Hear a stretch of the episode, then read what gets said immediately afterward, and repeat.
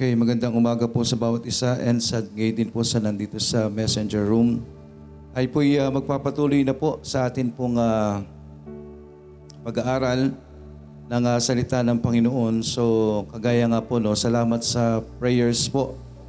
Salamat sa prayers po ng uh, bawat isa na kahit papaano po ay uh, bumalik po yung aking boses kasi nagulat din ako kaninang umaga pagising ko. Talagang uh, parang yung dati po ba na actually ngay- hanggang ngayon po medyo ano pa rin pero mas okay na po ngayon kesa kaninang umaga. Salamat po po rin ang uh, Panginoon sa bagay po na yan. So yung bagay pong ganyan ay uh, makita ho natin yan na opportunity ho para sa atin. Yung opportunity ho para sa atin na ano, magtiwala tuluyan, lubusan sa Panginoon. Na makita natin na yung ating uh, lakas ay wala No, yung uh, sinasabi natin, wala yan. Yung sarili natin kakayanan, wala yan. Kung hindi tayo bibigyan ng, uh, kung hindi tayo i-equip ng Panginoon. Okay po, nakita natin po yan. No? Sa, at yan po yung laging aking uh, paalala po sa, sa Panginoon po yan. Na, paalala sa atin ng Panginoon po yan. Every time na makakaranas po tayo, mga situation, tingnan po natin yun na opportunity. Lagi opportunity ho yan opportunity na lalo tayong lumapit sa Panginoon.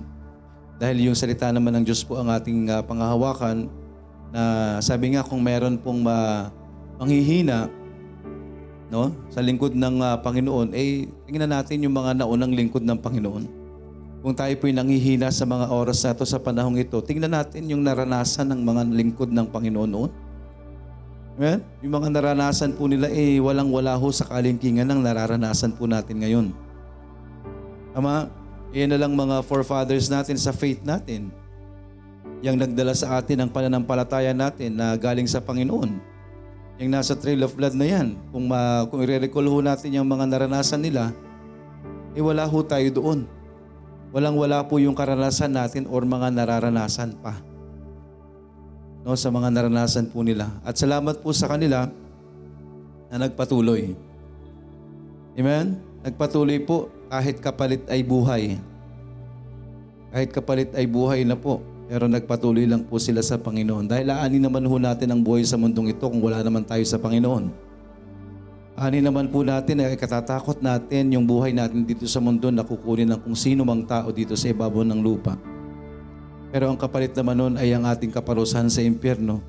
Kaya po yung pananampalataya nila ay magpapakita ho na talagang pagtitiwala sa Panginoon. No? Sabi nga, ano ba yung sitwasyon natin ngayon? No, masasabi ho ba natin na pwede na natin ikumpara sa kanila? Hindi pa. No? Wala pa hong uh, wala pa hong nagpapahinto sa atin para manampalataya. Amen po? Wala pa hong nagsasabi sa atin na kung di mo itatanggi si Kristo, papatayin kita. Wala pa. Kung magpapatuloy ka sa pagsimba mo, papatayin kita. Eh tapos tayo hihinto na, wala pang gumaganon sa atin, ayaw na natin. May kalayaan tayong manambahan, ayaw natin. May kalayaan tayong mag-church, ayaw mo mag-church. Gusto ba nating maranasan pa yung narana- naranasan nila? Na mismong sila yung pipigil sa'yo para hindi ka magsimba. Di po ba? Ay pero tayo ngayon, napaka libreng-libre ho tayo sa pananambahan, di po ba? Libreng-libre tayo, tapos aayaw tayo, tatama rin tayo. Alam niyo po yun. So again, isang, uh, alam naman natin yung susundan ho natin eh. Either ang Panginoon o ang kaaway ng Panginoon. Dalawang bagay lang po lagi po yan. Kaya mapalad tayo mga kapatid. Amen po. Mapalad po tayo sa mga oras na ito na may kalayaan po tayong magpuri manambahan sa Panginoon. Amen. So tandaan natin yung mga nararanasan natin kung meron kayong nararanasang uh, subok sa tingin natin ay uh, mabigat. Balikan lagi natin yung mga nauna para may kumpara natin na walang kwenta yung nararanasan natin ngayon sa mga naranasan nila. Pero wala ho silang ginawa kung hindi magpatuloy. Amen po? Wala silang ginawa kundi magpatuloy. Okay, so tayo po umayo pong lahat. Let us uh, stand at buksan natin ating mga Bible sa book of Hebrews. Hebrews chapter 10 verses 1 to 4 po ang babasahin po natin. Hebrews chapter 10 verses 1 to 4. Ready? Read. For the law, having a shadow of good things to come, and not the very image of the things, can never with those sacrifice which they offered year by year continually make the comers thereunto perfect. For then would they not have ceased to be offered, because that the worshippers once purged should have no more conscience of sins. But in those sacrifices, there is a remembrance again made of sins every year. For it is not possible that the blood of bulls and of goats should take away sins. Purihin po ang kanyang salita, tayo po yung mananalangin. Dakilang Diyos na nasa langit, salamat po sa umagang ito. Salamat po sa inyo pong patuloy na pagkilos. Gayon din po sa bawat isa ho, Panginoon. Salamat po sa inyong ah, mga pangyayari, mga pagsubok sa aming buhay na masasabi po namin na patuloy niyo kaming ginagabayan because spite of these things, nandyan po ang comfort ng iyong salita. Nagpapatuloy po ang bawat isa. Ano man pong mga bigat ang nararanasan. At ipagpapatunay na kasama po namin kayo, Panginoon. Wala kaming magagawa, hindi namin alam ang gagawin namin sa mundong ito kung wala po kaming tamang relasyon sa inyo. Salamat po, Panginoon, at patuloy na ninyo nawa kaming bigyan ng kaunawaan sa lahat ng amin pong mga pag-aaralan. Gayun din po ang bawat isa ay pasagin ng puso't isipan. Malayang makadaloy ang iyong salita. Gayun din po sa iyong lingkod, patuloy niyo pong bigyan ng boses na hiram, Panginoon, para mangaral ang iyong salita, ang iyong katotohanan, ayon sa iyong mayamang biyaya. Salamat po, Panginoon. Sa inyo na po namin pinagkakatiwala ang lahat. Gayon din po ang bawat isa na kasama po namin dito sa messenger. Kayo ang kumilos po sa bawat isa. Alam niyo po ang mga kalagayan namin. Alam niyo po ang aming mga puso't isipan. Sa inyo po namin ito patuloy na ipinagkakatiwala. Nihiling po namin ang lahat ng ito sa pangalan po ni Jesus na aming Panginoon at tagapagligtas. Amen. Okay, so again, nandito pa rin po tayo sa atin pong pag-aaral sa Book of Hebrews at nawa ay patuloy tayong bigyan ng Panginoon ng uh, kaunawaan po sa salita sa atin mga pag-aaralan. At ito po ay under num- uh, Roman numeral number 4 po, Jesus Christ's supremacy over covenant and sacrifice.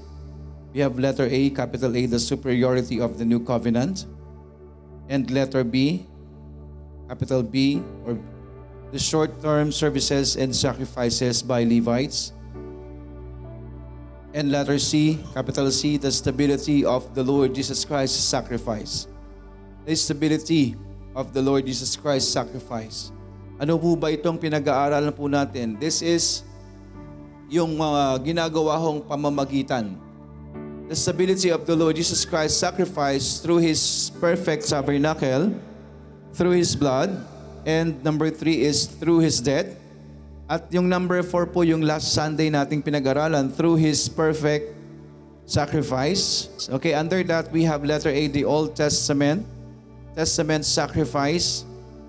Ano po yung Old Testament sacrifice? Of course, the Old Testament sacrifices was uh, performed by Moses and that is under Levitical priesthood. Yan po yung nasa verses 18 to 22.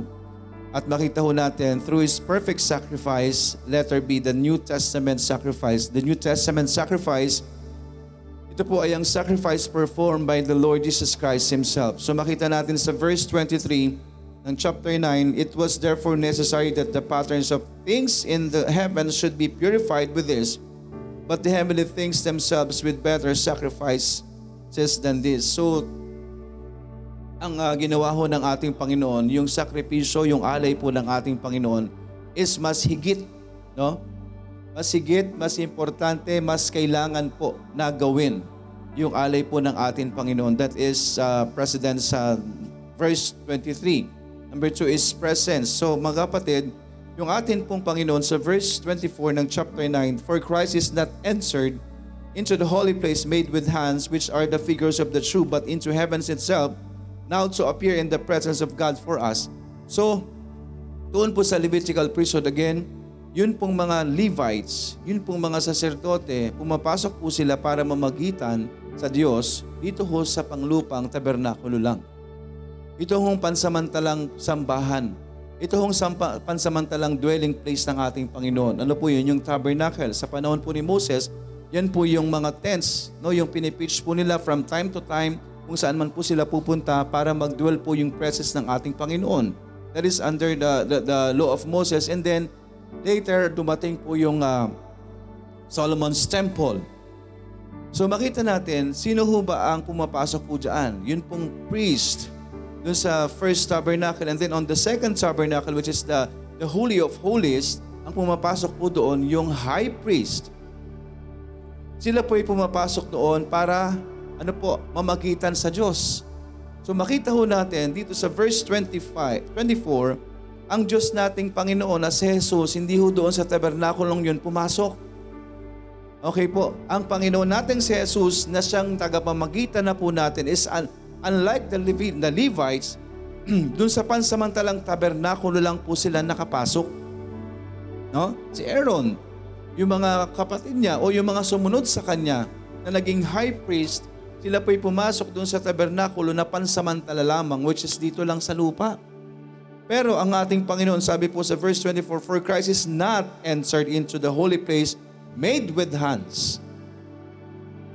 Hindi ho doon ang pinasok ng Panginoong tabernakulo. Hindi ho doon ang dwelling place na pinasok ng ating Panginoong Isus. Ano ang pinasok ho ng ating Panginoong Isus? But into he- heaven itself.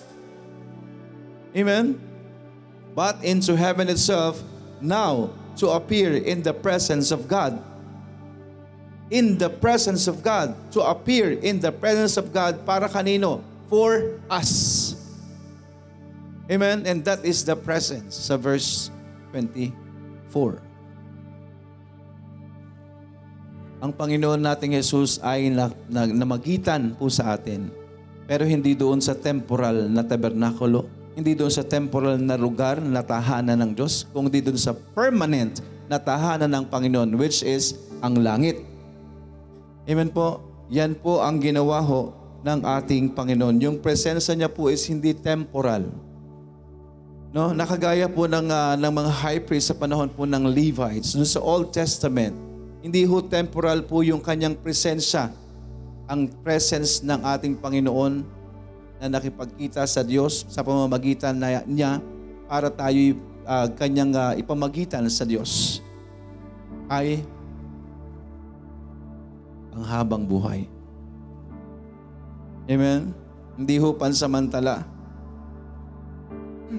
Kaya ho sabi po sa verse 25 to 28, Nor yet that he should off, offer himself often, as the high priest entereth into the holy place every year with blood of others.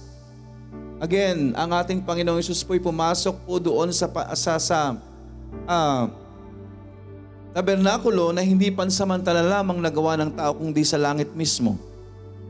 At ang ginawa ho ng ating Panginoong yan ay hindi ho niya kailangang ulit-ulitin. Amen? At ang daladala ho ng ating Panginoon ay hindi ho dugo ng mga hayop na kung anong hayop. Ang kanyang sariling dugo. Ang kanyang ini-offer. But now once in the end of the world hath He appeared to put away sin by the sacrifice of Himself. Amen? By the sacrifice of Himself. Kaya nawa mga kapatid, sa bawat isa ho sa atin, no, makita ho natin yung ginawa ho ng Panginoon. Amen? Hello?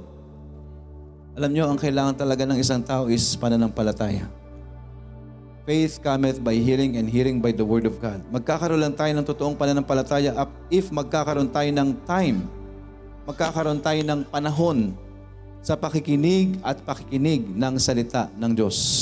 Magkakaroon tayo ng kanuwan kasi sa pakikinig at pakikinig ng salita ng Diyos. By then, mga kapatid, doon sa pakikinig at pakikinig natin ng salita ng Diyos, mauunawaan natin yung katotohanan ng salita ng Diyos. Amen, hindi natin makukuha o sa isang upuan lamang ang totoong pananampalataya. Kailangan talaga nating buksan. Kaya nga sabi ng Panginoon, faith cometh by hearing and hearing by the word of God. So paano papasok yung banal na Espiritu ng Diyos sa atin if we don't have time to listen sa Panginoon, sa salita ng Diyos. Kaya ang totoong nagkakaroon ng pananampalataya, yung may panahong makinig. Ayan ang sinasabi ng salita ng Diyos. Para saan pat isinulat po na ang pananampalataya makukuha lang natin sa pakikinig at patuloy na pakikinig ng salita ng Diyos. Kaya kung wala kang time makinig, paano ka papasukin ng banal na Espiritu? Amen? Kaya mga kapatid, kung mas pinapakinggan natin na yung sanlibutan, paano tayo papasukin ng Diyos? Kung ina-entertain natin ay mga bagay sa mundong ito, paano papasok yung banal na Espiritu po sa atin? Ang totoong pumapasok po sa mga taong walang panahon sa Diyos, sa mga taong mas ine-entertain ay ang salita, ang uh, salita ng mundo, na ang ine-entertain ay ang mga mundong bagay, salita ng Diablo. Amen. Tandaan po natin, lahat ho ay nilalang ng Diyos. Pero hindi ay lahat ay anak ng Diyos. Iisa lang po ang Diyos natin. Tama. Tama? Sa mga taong pina, what sa mga taong pina, uh, sineshare natin ang salita ng Diyos, okay na po ako. Alam na namin yan. Iisa lang naman ang Diyos natin eh. That's correct. Ang tanong po, dun sa isang Diyos po ba na yan, may pananampalataya po ba kayo? Dun sa isang Diyos po ba na yan, naniniwala po ba kayo? Kasi madaling sabihin pero mahirap gawin. They profess that they know God, Titus 1.16. They profess that they know God, but in works they deny Him. Napakaliwanag po niyan. Ibig sabihin po, marami pong nagsasabi na kilala nila ang Diyos. Pero sa mga ginagawa po nila, sinasabi nila na hindi sila kumikilala sa Diyos. Being abominable and disobedient and unto good works reprobate. Hindi ho tinatanggap ng Diyos ang mga ginagawa nila. Kasuklam-suklam sa Diyos ang mga ginagawa po nila. Kaya tayo po bilang mga tao, dapat magkaroon ho tayo ng totoong pananampalataya sa ating Panginoon. We are, uh, ang pinag-aaralan po natin is our mediator, the Lord Jesus Christ. Ang itinalaga na pong tagapamagitan. Wala na pong mamamagitan ho sa ating tao. Ang mga nagtuturo ho'y tagapagturo lang, pero hindi kayo pwedeng ipamagitan yan sa Diyos. Sasabihin sa inyo man, ako ang bahala sa inyo, umanib kayo dito, mapupunta kayo ng langit. Ako ang bahala sa inyo, basta gawin nyo ito, mapupunta kayo ng langit. Ang kapatid, hindi ho ang tao ang magsasabi niyan. Ang magsasabi at maniniguro ho niyan ay ang relasyon nyo sa Panginoon. Kailangan nyong magkaroon ng personal na relasyon sa Diyos. Hindi ho tayo dadalhin ng mga church building na pinapasok natin every Sunday. Amen? Hindi ho kayo dadalhin ng pastor na nagtuturo sa inyo sa langit. Iga-guide lang ho kayo niyan. So kung tinuturuan ho tayong paano makarating sa langit pero ayaw nating pakinggan, ayaw nating sundin, wala rin pong magagawa ang tagapagturo natin. Tama po. Kaya kinakailangan po natin ang unang-unang bagay na gawin natin, mana, tayo po'y magkaroon ng pananampalataya. Pero paano tayo magkakaroon ng pananampalataya kung wala tayong panahong makinig sa salita ng Diyos? Paano tayo magkakaroon ng paniniwala sa salita ng Diyos ayaw nating basahin ang salita ng Diyos? Faith cometh by hearing and hearing by the word of God. Tandaan po natin mga kapatid, ang Diyos so na, na umako sa ating kasalanan, ang Diyos na si Kristo na ating tagapamagitan, hindi ho, per, hindi ho pansamantala lang ang kanyang ginawa. Ang ginawa niya po'y permanente. Amen? Hindi ho sa tabernakulong gawa ng tao lang siya pumasok, ang Diyos ho natin na mamagitan ho sa atin, pumunta ho siya doon sa, sa, sa, sa langit. Siya'y nagkatawang tao po at ano, ginawa niya po muli. Nakipamagit, namagitan po siya sa atin. No? Siya po'y namagitan po sa atin para sa atin pong mga kasalanan dahil hindi ho tayo tatanggapin ng Diyos sa langit. Kailangan ng tagapamagitan. Pero mapalad po tayo dahil hindi pansamantala ang ginawa ng ating Panginoon. Ang ginawa ng ating Panginoon, pang matagalan. Pans, pang walang hanggan. Amen? Permanente. Purihin po ang Panginoon sa bagay po niyan. Sabi po sa 25-28, 9.25 to 28, Nor yet that he should offer himself often as the high priest entereth into the holy place every year with blood of others. For then must he often have suffered since the foundation of the world. But now once in the end of the world hath he appeared to put away sin by the sacrifice of himself.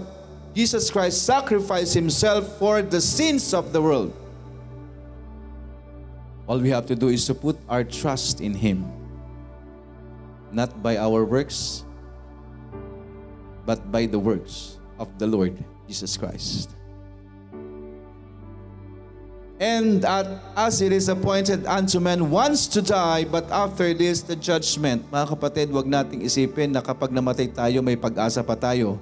Wala na. Hindi na ho tayo pwedeng mamagitan pa ho kung sino man po sa atin after ng atin pong kamatayan. Wala na po tayong pupuntahang lugar para doon po tayo linisin. Iyan po isang malaking kasinungalingan. Dahil ang sabi ng salita ng Diyos, it is appointed unto men once to die, but after this, the judgment. So kapag namatay tayo, hatol na. So ano pang gagawin ng, ng tao? Nakuha natin. Wala na pong time para bumawi tayo after ng kamatayan natin. Lord, nang namatay ako, doon ako magbabago. Hello?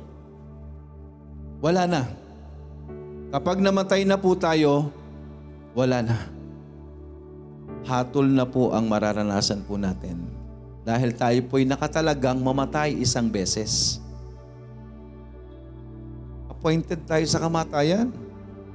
Kaya nga po ang kamatayan hindi mapipigilan. Merong ayaw mamatay pero walang magawa ang pera na matay. Merong gustong mamatay, hindi mamatay-matay. Why? Because ang kamatayan po ay ang Diyos lang ang may ka- kaalaman. Ang kamatayan po, Diyos lang ang pwedeng gumawa po sa atin. Kaya pag nagpakamatay ka, sigurado sa impyerno ka kasalanan yan. Kaya nakakalungkot po sa panahon po natin ngayon, ang dami nagpapakamatay. Ibig sabihin lamang po na ang pagpapakamatay, wala silang pag-asa. Bakit wala kang pag-asa? Kasi wala kang Diyos na punong-puno ng pag-asa. Amen? Yan, dami nagpapakamatay. Bakit? Pakanan ng kaaway. Kawa ng kaaway yan. Ayaw ng kaaway na ang mga tao ay malumbalik sa Diyos. Ang nais ng kaaway, mapasama tayo sa Kanya, sa kahatulan, sa impyerno. Hell was originally made for Satan and his angels na tumalikod sa Diyos. Pero tuso si Satanas, ayaw niyang siya lang. Kaya ano ginagawa niya? Walk it about seeking whom he may devour. Kaya kung tayong tao wala tayong ah, wala tayong alam sa salita ng Diyos, hindi natin alam. Kinilalaman na tayo ng Diablo. Kung ayaw nating makinig sa salita ng Panginoon, wala tayong kaalam-alam na ano, nilalapa na tayo ng Diablo at sigurado pag namatay tayo sa impyerno na tayo. Mas marami tayong panahong makinig sa mga gawa ng kaaway. Pag enumerate nga kayo ng ga- nagawa ng sanlibutan, naaakayin kayo sa, sa langit. Sige nga. Ano ang lahat ng halos laman ng sanlibutan ito? Lust of the flesh, lust of the eyes, pride of life. Tandaan po natin, ginamit ng Diablo sa unang tao kay Adam and Eve. Lust of the flesh, lust of the eyes, pride of life.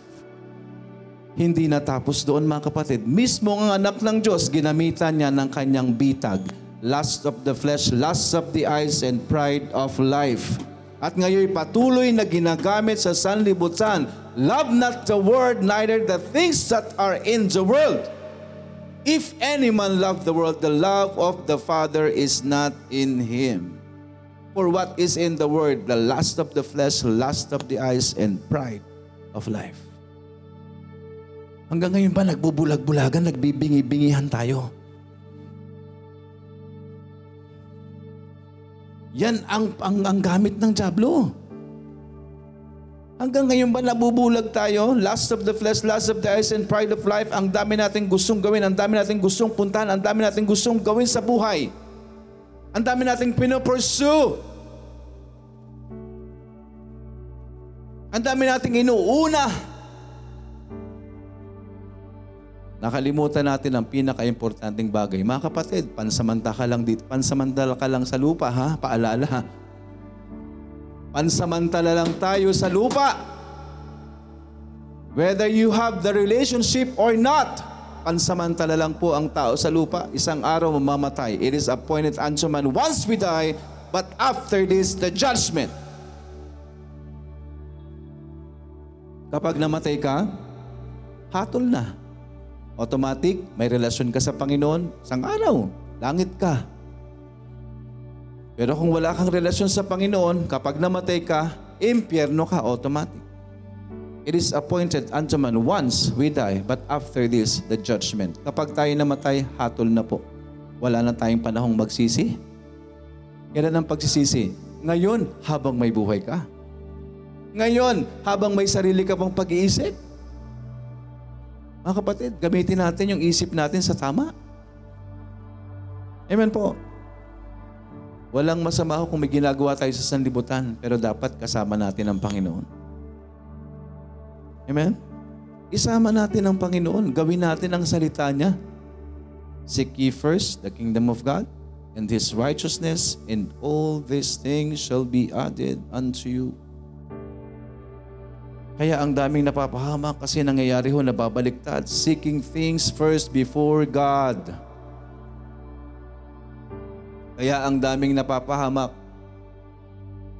Napapahamak yung mga walang relasyon sa Panginoon ay yung mga may relasyon sa Panginoon. Nagwawala. Nagwawala.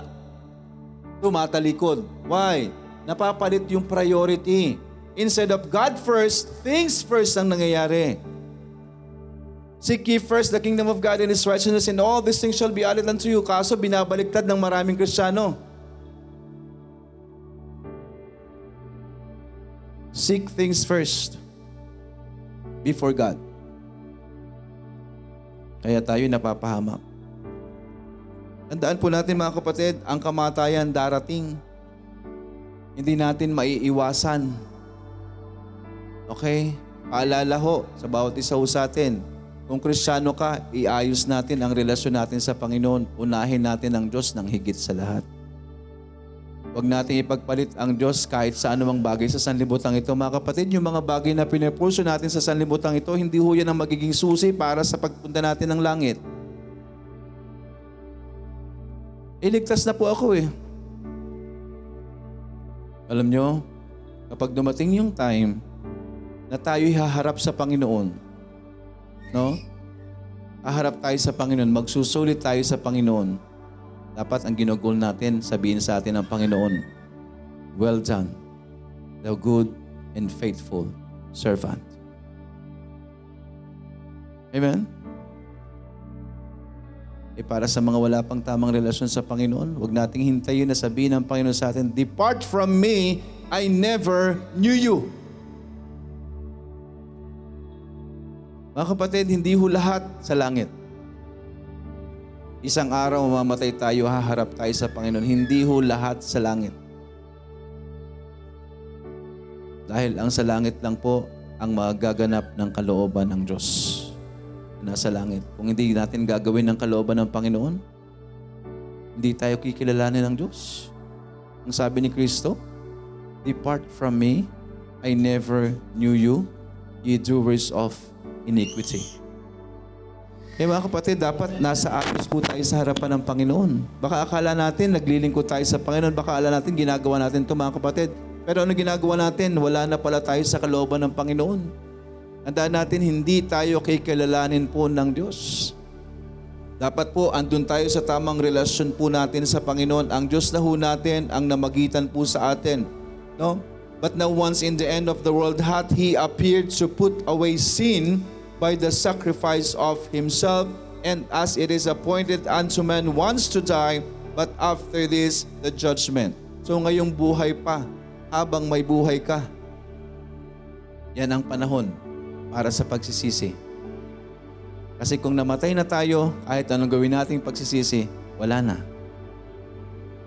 Yan po ang sinasabi ho ng salita ng Diyos. It is appointed unto man once to die, but after this, the judgment. 28. So Christ was once offered to bear the sins of many, and unto them that look for him shall he appear the second time without sin unto salvation. So yan po yung ating napag-aralan po last time they did under the through his perfect sacrifice sa verses 18 to 28 under the New Testament sacrifice presence sa verse 23 presence sa 24 and permanence at verses 25 to 28. So andito na po tayo, ituloy po natin under through His perfect sacrifice of number 4, through His perfect sacrifice, yung A is the Old Testament sacrifice, B is the New Testament sacrifice, again that's apostrophe S, and letter C. Sa letter C po, ito yung last natin sa through His perfect sacrifice. So we have A, B, C. Sa letter C, the Lord Jesus Christ's sacrifice. Ito ho yung ating pag-aaralan, the Lord Jesus Christ sacrifice at pagpapatuloy natin sa chapter 10 verses 1 to 18. Again, yung pinag-aaralan po natin dito is about sacrifice in uh, two things. Yung sacrifice po na act, no, act of offering. Sacrifice po yon. Offering of uh, animals, di ba ba? That's a sacrifice na, yung act of sacrifice na ginagawa in the Old Testament or offering of himself. That is the act of sacrifice na ginagawa ng ating Panginoon. And then the other sacrifice is the offering or the sacrifice itself.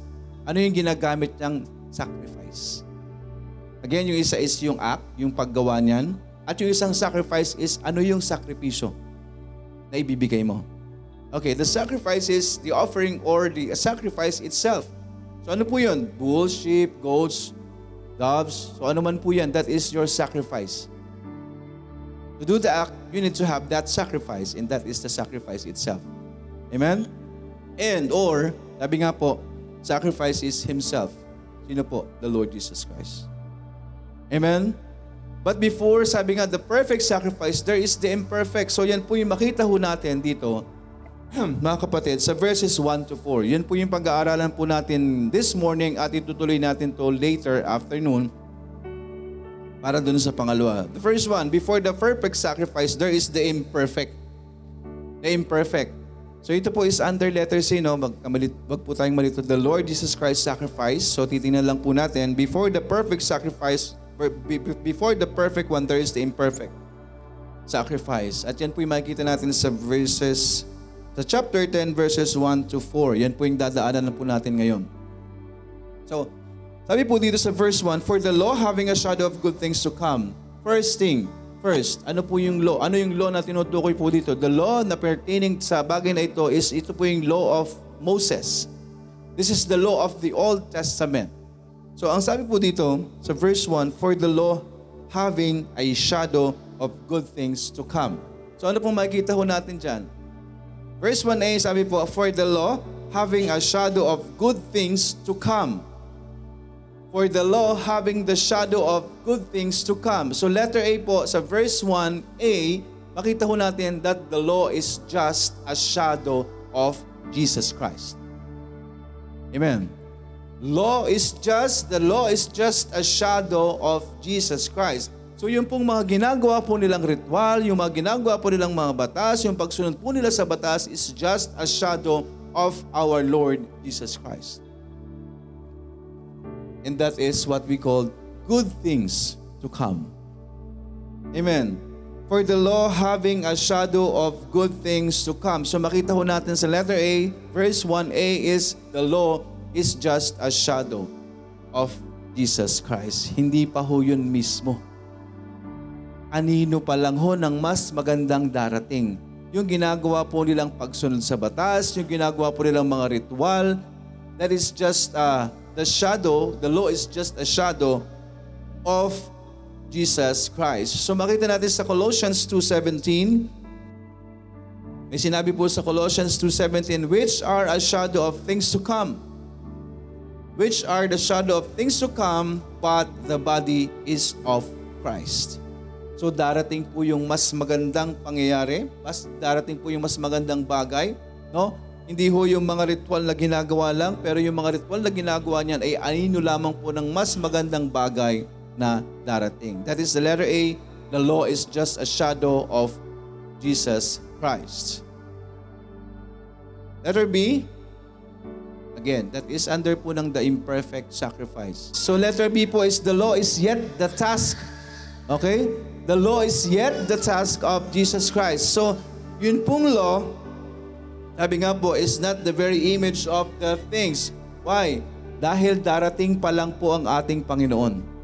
Iba, i- ibibigay pa lang po ang ating Panginoon. May gagawin po ang ating pong Panginoon. At yung law, hindi pa ho yun yung, gag- yung ginagawa ho ng ating Panginoon. That is, the law is yet the task of Jesus Christ. Not yet.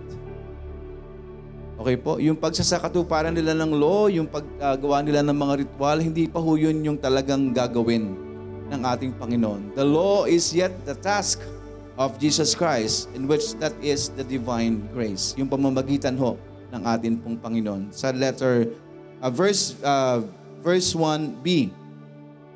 Yun po yung letter B. Letter C,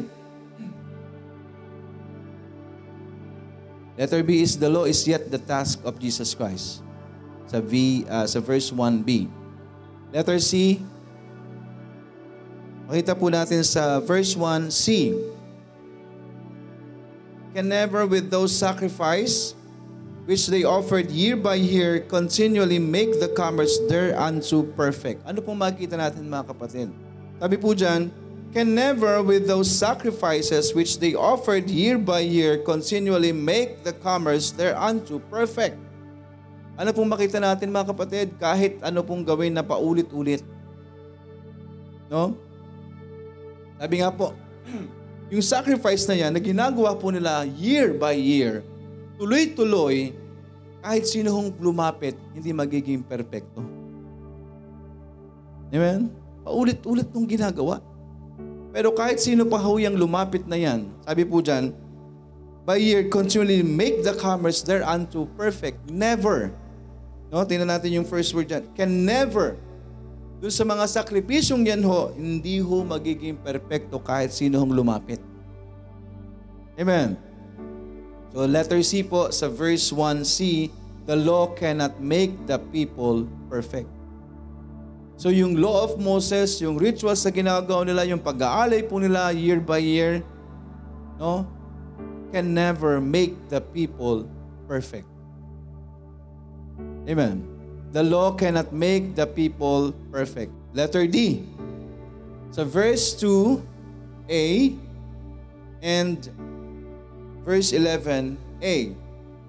Sabi po dito, For then would they not have ceased to be offered. Verse 11.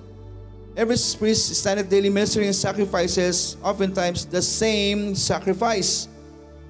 Verse 11a. Ano pong sabi po dyan sa verse 2a? For then would they not have ceased to be offered. Di ba? Sabi nga po, kung magiging perfecto doon sa verse 1, yung mga lumalapit ho dyan, edi sana tumigil na sila ng pag-aalay. Pero anong sabi, hindi ho sila tumitigil eh. Hindi ho sila nag, na humihinto. Oh, for then, would they not have ceased to be offered? Sabi nga ho, eh kung perfecto na, yung pag-aalay na yun, hindi sana tama na. Pero anong ginagawa po nila? Ulit-ulit. Ulit-ulit po. Sa verse 11, And every priest standeth daily ministering and offering oftentimes. Madalas. Oftentimes. And what? Same sacrifice. Paulit-ulit na. Gayon din ho. Paulit-ulit din ho yung sacrifice sa ginagawa nila, yung pag-aalay po nila. Kaya nga po sinasabi, sa letter D, the law cannot stop men from repeating their offerings. Yun pong batas nila doon, no? Under the law of Moses, hindi ho mapahinto. Hindi ho sila makahinto sa patuloy na pag-o-offer. Hindi po sila makahinto sa patuloy na pag-aalay. So yung law, no, the law cannot stop men from repeating their offerings. Kaya tuloy-tuloy lang po. Why? Because the law Hindi ho perfect. Hindi ho kaya. Kaya paulit-ulit. So anong ginawa ho sa kanila ng law? So yung pinag-aaral, again, yung uh, ito hong uh, pinag-aaral natin, the imperfect sacrifice is the law of Moses. So ito ho yung ginawa ng law sa kanila. Ito ho yung ginagawa ng law sa kanila. The law is just a shadow of Jesus Christ sa verse 1a. Letter B, the law is yet the task of Jesus Christ. Letter uh, verse 1b. And then letter C, the law cannot make the people perfect. The law cannot make the people perfect, perfect sa verse 1c. And then letter D, the law cannot stop men from repeating their offerings sa verse 2a and verse 11a. Letter E. Makita po natin sa 2b, chapter 10, verse 2b, because that the worshippers once purged should have no more conscience of sins. Ano po ibig sabihin po? Because that the worshippers once purged should have no more conscience of sins. So dapat yung nag, kung nakapag-offer ka na, ba't wala na? Linis na dapat. Tama po. Eh kaso nga ho, paulit-ulit po sila. Ibig sabihin po, the law cannot purge sins permanently. Yung law of Moses cannot purge sins permanently. Yan po yung letter E. Okay? So isa-isa lang po yan. Because that the worshippers once first should have no more conscience of sin. Say, since paulit-ulit nga po, nilang ginagawa, year by year ginagawa, at same offering, same sacrifice na ginagawa po, that only means that the law cannot purge sins permanently. Yung purging of sins nila, temporary lang. Nakita niyo po? Ganito lang yun eh. Nag-aalay. Nag-aalay na, di po ba? Eh, nagkasala ulit. Wala, patay ka. Impyerno ka ulit. Yun yung tinatawag na losing salvation. Parang ganun, di po ba? Natutuusin sa kanila. Yung nawawala eh. So kung baka kung ano natin sa panahon natin, losing salvation sila. But that's not the context. Again, this is just a shadow of things to come. Good things to come. So they are performing it, no, para makasunod po sila sa batas ng Diyos. So kahabang sinusunod po nila yung batas ng Diyos na yon, absuelto sila. Nakuha po natin. Nakita naman po natin eh, nung si Jesus Christ po yung namatay, di po ba? Meron pong mga saints na ano, hinihintay yung kamatayan ni Kristo eh. So ibig sabihin po, yung pagsunod po nila noon, okay sila doon. Kasi yun ang bigay ng Diyos eh. Nakuha natin, yun yung patakaran ng Diyos noon eh. That is the Old Testament, that is the Old Covenant. Kaya kapag sinunod mo yun, yung law, yung law of Moses, okay ka. Absuelto ka. Pero sa panahon natin ngayon, hindi na ho yan applicable. Eh nasusunod ko yung batas, yung Ten Commandments, hindi na ho applicable po sa atin yan. Ano tayo? Iba na ho yung testamento na ibinigay ho sa atin by grace. Amen? Hindi ibig sabihin na nagkasala ka, kailangan mo ulit tanggapin si Kristo. Ah, hindi. Pwede yun. Losing salvation tayo niyan. Amen? Pero again, itong pinag-aaralan po natin is the imperfect sacrifice. Hindi talaga po po pwede. Kaya ho, kailangan ho ng bago. So, ibig sabihin lamang po dun sa 2b is the law cannot purge sins permanently. Kaya nga nila ginagawa ho paulit-ulit. Diba? Sabi nga kasi, eh kung kung nakapag-alay na, eh dapat wala na. Tama? So, ibig sabihin lamang po, the law of Moses cannot purge sins permanently. Temporary lang ho yung ginagawa nila. Temporal. Okay? Because that the worshippers once purged should have no more conscience of sins. Letter F.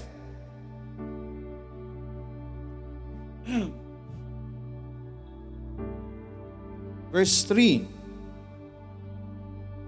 Ano po makita natin sa verse 3? But in those sacrifices, there is a remembrance again made of sins every year. But in those sacrifices, there is a remembrance again made of sins every year. Ano pong, ano pong pinapakita ng law of Moses? No, sa ginagawa po nila, alam niyo ang pinapakita ng law of Moses? The law just reminds them of their sins every year. Uy, makasalanan ka, ulit, ulit. Yung sinful nating nature. Di ba? Parang, ay, Kailangan ko nga pala, makasalanan nga pala ako. Kailangan ko ulit mag-alay. No? Nakita ho natin, but in those sacrifices, there is a remembrance again. Made of sins every year. So sa halip na makatulong po sa atin, anong nangyayari ho sa atin? No, dinidiktik tayo doon. Dinidiktik tayo bilang isang makasalanan. So the law just reminds them of their sins every year. Sa halip na makatulong ho, eh hindi ho. No? But in those sacrifices, there is a remembrance again made of sins every year. So kung every year na nag-aalay, no, at taon-taon, napapaalalahanan tayo do sa ating mga kasalanan, napapaalalahanan tayo na makasalanan tayo, mapapaalalahanan tayo na tayo pupunta na impyerno. Pero sabi nga ho, kung hindi mo gagawin yun yearly, wala ka. Patay ka. Di mo ba? Kaya paulit-ulit nilang ginagawa, continuous nilang ginagawa yun kasi baka ma- Baka hindi sila mapunta sa Diyos. Yun po ang kaibahan ng pagsunod sa batas. Kaya ho, pinapakita na imperfect. Imperfect. Paano kung di, paano kung di ka nakapag-alay that year? Putol na. Ama. Kaya sinasabi ho dyan that the law is imperfect. This is the imperfect sacrifice na ginagawa ho ng mga in the Old Testament and ng Levites. Okay? And then,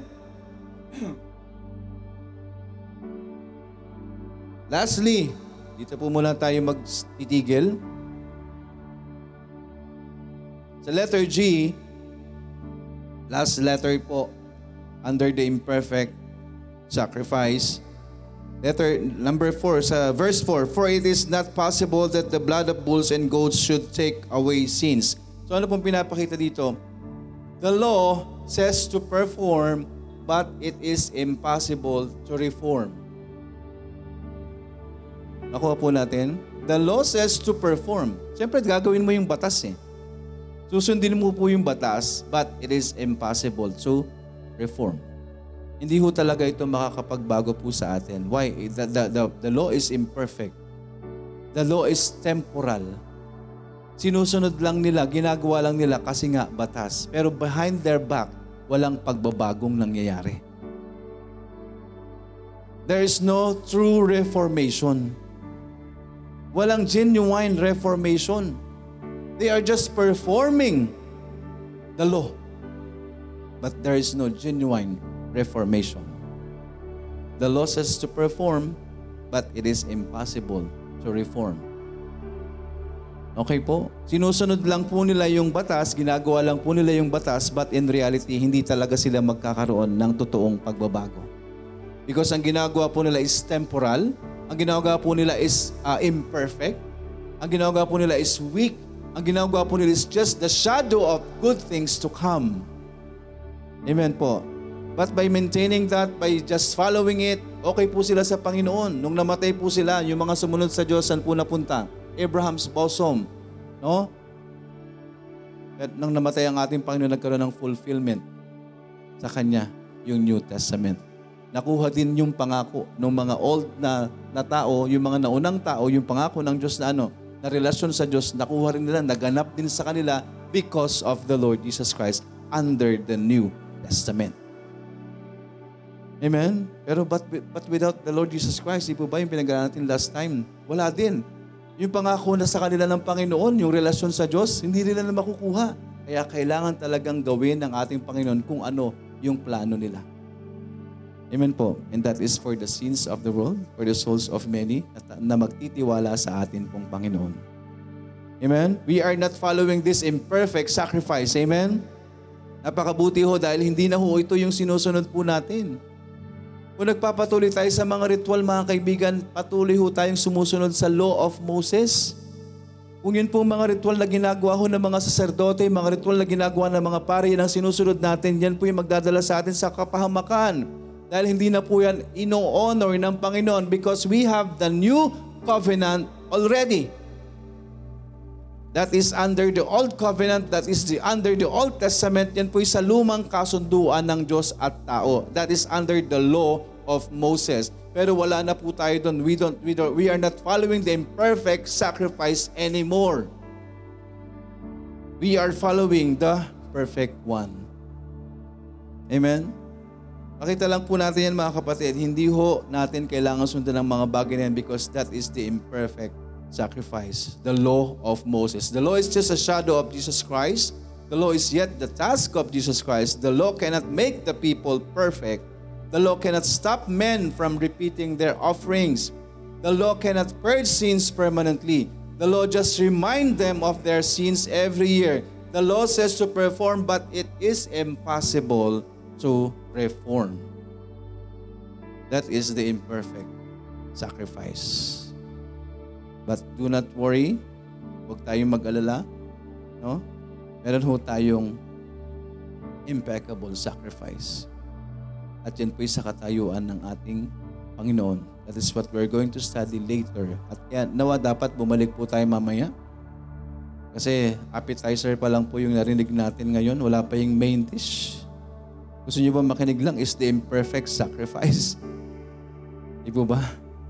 So makita dito natin mga kap- mga kapatid na ang nagkasala po dito sa sinasabi ko sa verse 4, For it is not possible that the blood of bulls and of goats should take away sins.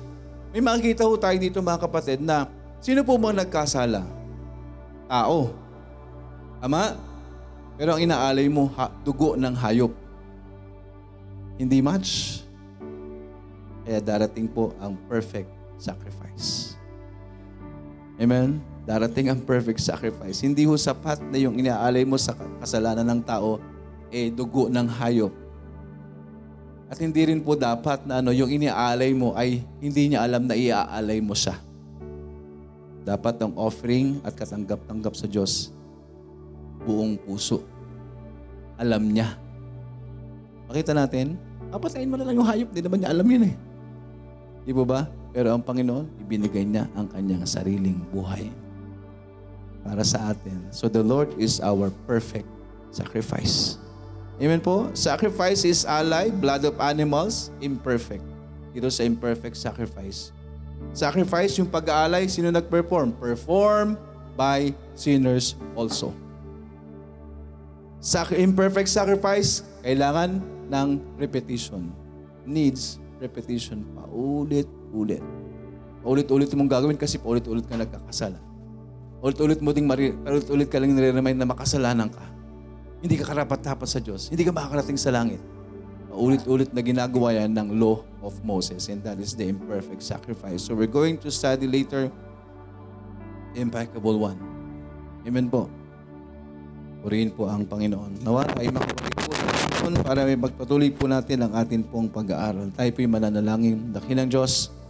nasa langit, salamat po sa umagang ito, Panginoon. Salamat po sa inyong mga salita. Salamat po sa inyong mga paalala. At patuloy naming dalangin, Panginoon, na naway bigyan niyo kami ng wisdom, kaunawaan sa lahat ng amin pong mga napag-aralang salita. At naway ito'y tumimot, maunawaan po namin, Panginoon. Higit sa lahat ng iyong banal na Espiritu, patuloy naming ah, hinihiling, Panginoon, na naway pumasok po sa mga taong wala pang tamang relasyon sa Panginoon. Bigyan po kami ng kaunawaan, bigyan kami ng totoong pananampalataya. Ang araw, naway makasama po bawat isa sa pagsamba sa Espiritu at katotohanan. Maraming maraming salamat, Panginoon. Salamat po, tinanggal niyo na kami sa batas na hindi namin kayang gawin. Sa batas na hindi namin kayang sundin. Salamat na lamang po, Panginoon, at nandito na kami sa iyong biyaya. Salamat po sa kaligtasan, Panginoon. Salamat po sa inyong bugtong na anak. Nawa, Panginoon, patuloy naming nilalapit sa inyo ang bawat isa. Magkaroon ng totoong pagsisisi sa mga kasalanan at manampalataya sa iyong bugtong na anak bilang tagapagligtas. Salamat po. Pinupuri ka po namin. Nihiling po namin ang lahat ng ito sa pangalan ni Jesus na aming Panginoon at tagapagligtas. Amen.